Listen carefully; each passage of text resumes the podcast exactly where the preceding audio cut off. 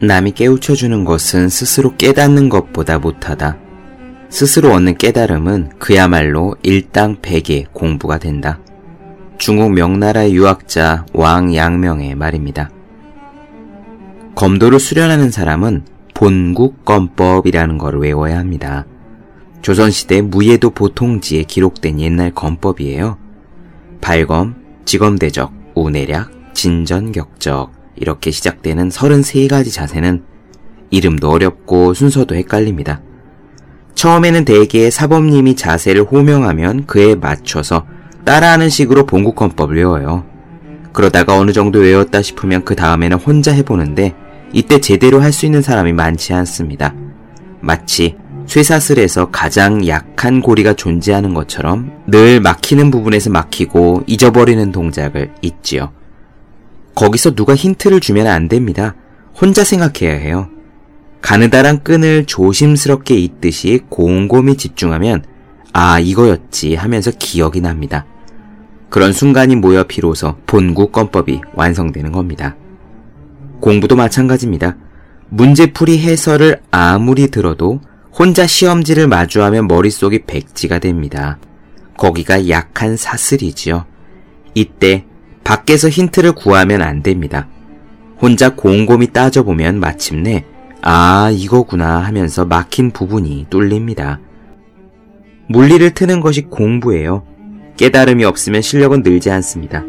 한다고 해도 늘 제자리 걸음인 사람의 문제는 여기에 있습니다. 힌트를 가지고 풀어낸 문제는 여러분이 푼 것이 아닙니다. 물리는 결국 혼자 둬야 합니다. 365 공비타민 문제는 힌트로 푸는 것이 아니다 의 한 대목으로 시작합니다.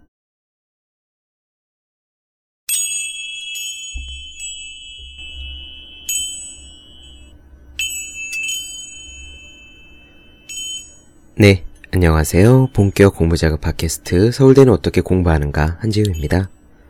저는 오늘부터 박경철 선생님의 자기 혁명을 나눠드리겠습니다.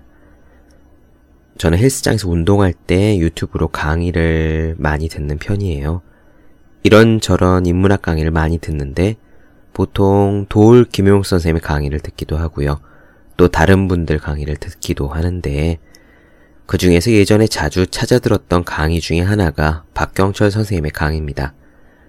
그분의 강의를 들으면 참 특이하면서도 대단하다는 생각이 들어요. 사람마다 강의 스타일이 있거든요.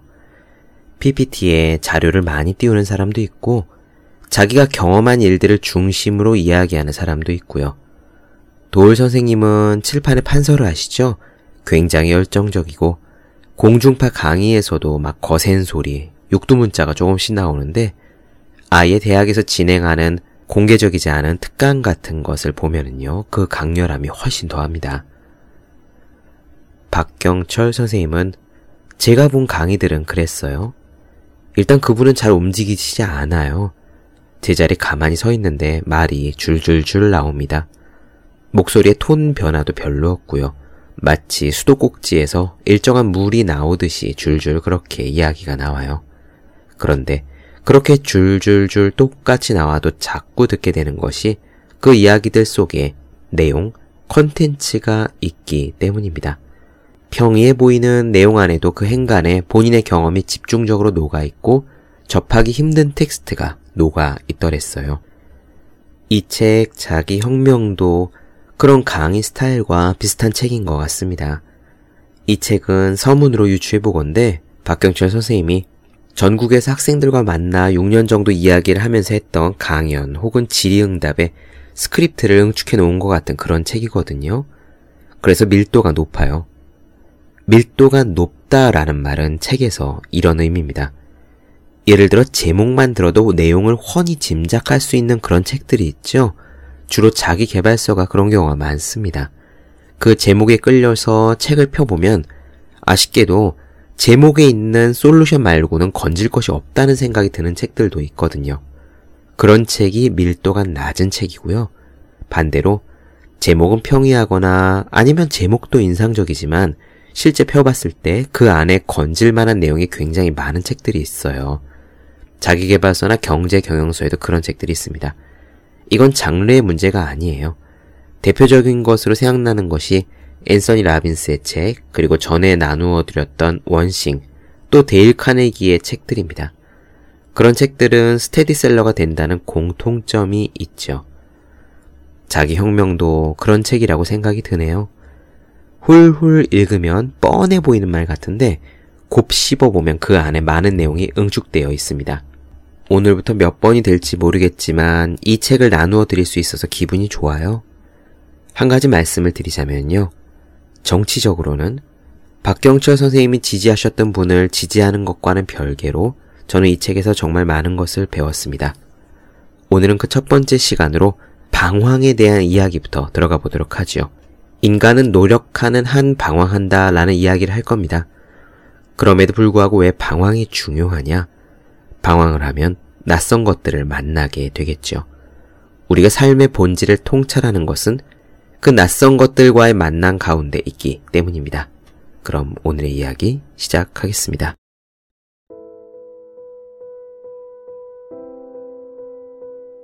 괴테의 파우스트에서 신은 이렇게 말했다.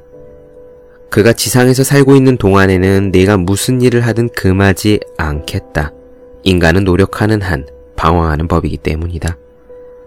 여기서 인간은 노력하는 한 방황한다 라는 이 마지막 구절은 파우스트가 전하고자 하는 핵심 메시지다.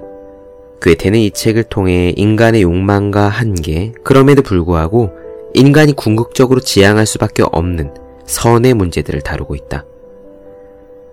주인공 파우스트는 세상의 모든 지식을 섭렵하고 자연의 이치까지 꿰뚫었지만 지식만으로는 모든 문제를 해결할 수 없었기 때문에 궁극적으로는 절망과 한계에 부딪힌다.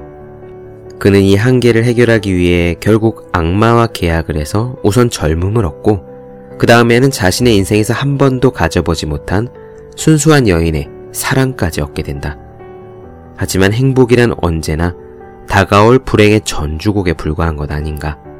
악마는 이 사랑을 비극적인 결말로 유도하고 바우스트는 다시 좌절한다. 이때 사랑 다음으로 그를 유혹한 것은 욕망이었다. 그는 또다시 악마의 도움으로 이번에는 욕망의 대상인 그리스 최고의 미인 헬레네와 권력을 얻지만 악마와의 계약이 파놓은 함정에 다시 빠지고 만다. 이렇듯 탐욕은 늘 비극을 잉태하기 마련이다. 하지만 이런 어리석음과 방황에도 불구하고 그는 결국 구원을 받게 된다.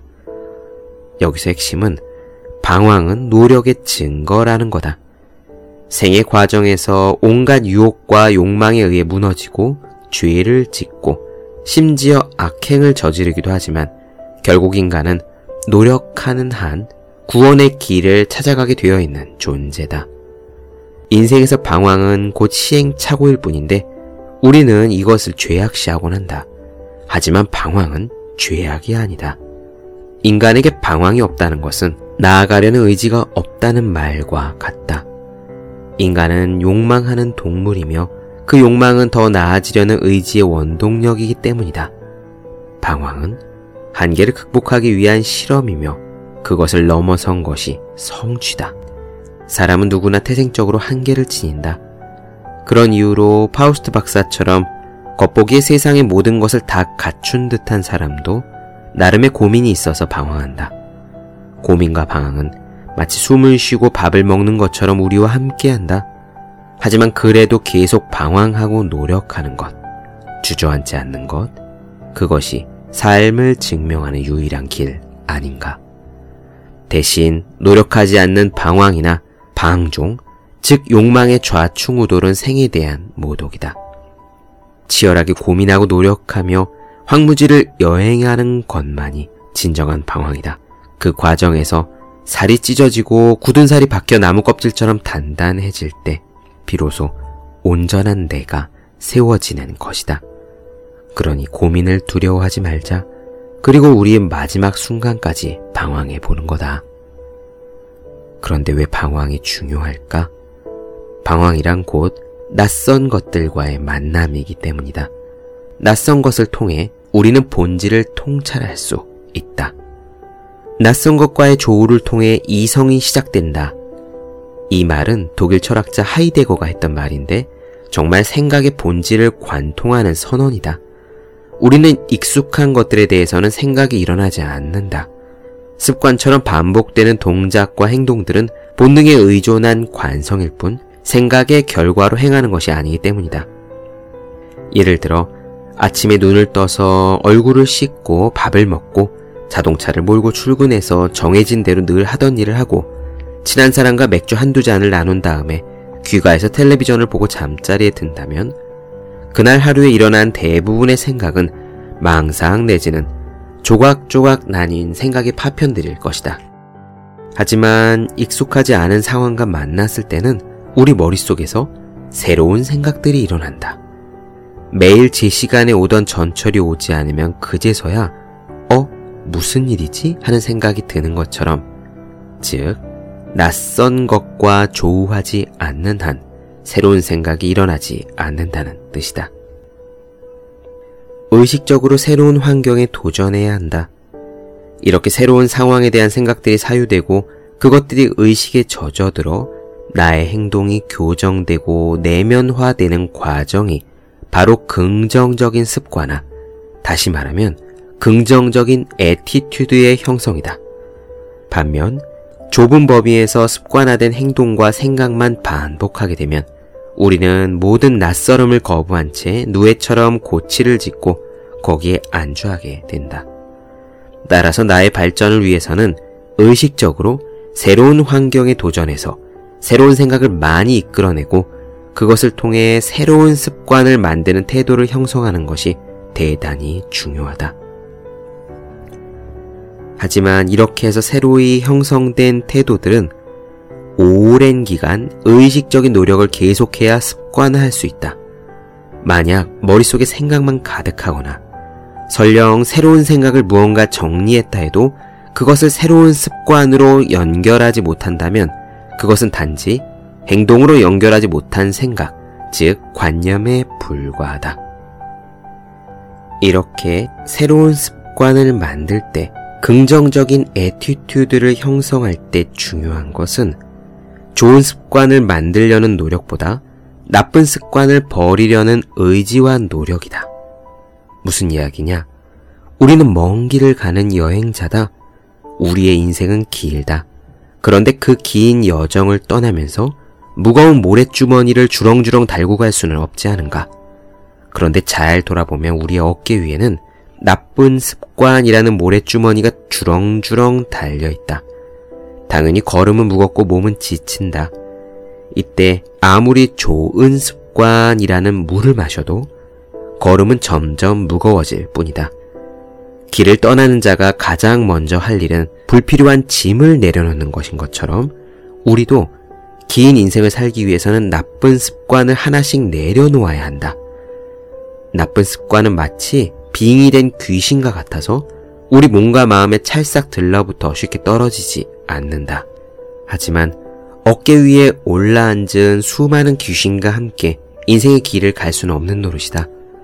이것을 하나씩 떼어내고 그 자리에 좋은 습관, 우리를 하늘로 날려주는 풍선을 다는 작업은 필연적으로 새로운 환경과 함께해야 한다. 늘상 습관적으로 살아가고 익숙한 것과 만나고 같은 길만 가면 나쁜 습관이라는 귀신은 하나하나 친구를 더 불러들인다. 하지만 새로운 환경에 뛰어들어 의식이 깨어나고 심장이 두근거리면 나쁜 습관이라는 귀신은 그 소리에 놀라서 떨어져 나가는데 이것이 바로 긍정적 attitude의 형성이다.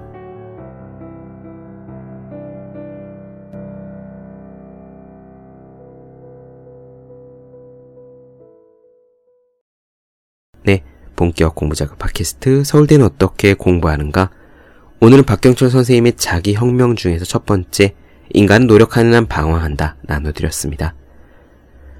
더 많은 이야기가 궁금하신 분들 질문사항 있으신 분들은 제 네이버 블로그 허생의 즐거운 편지 다음 카카오 브런치 안재호의 브런치 인스타그램에서 해시태그 서울대는 어떻게 공부하는가 유튜브에서 서울대는 어떻게 공부하는가 검색해 주시면 좋겠습니다.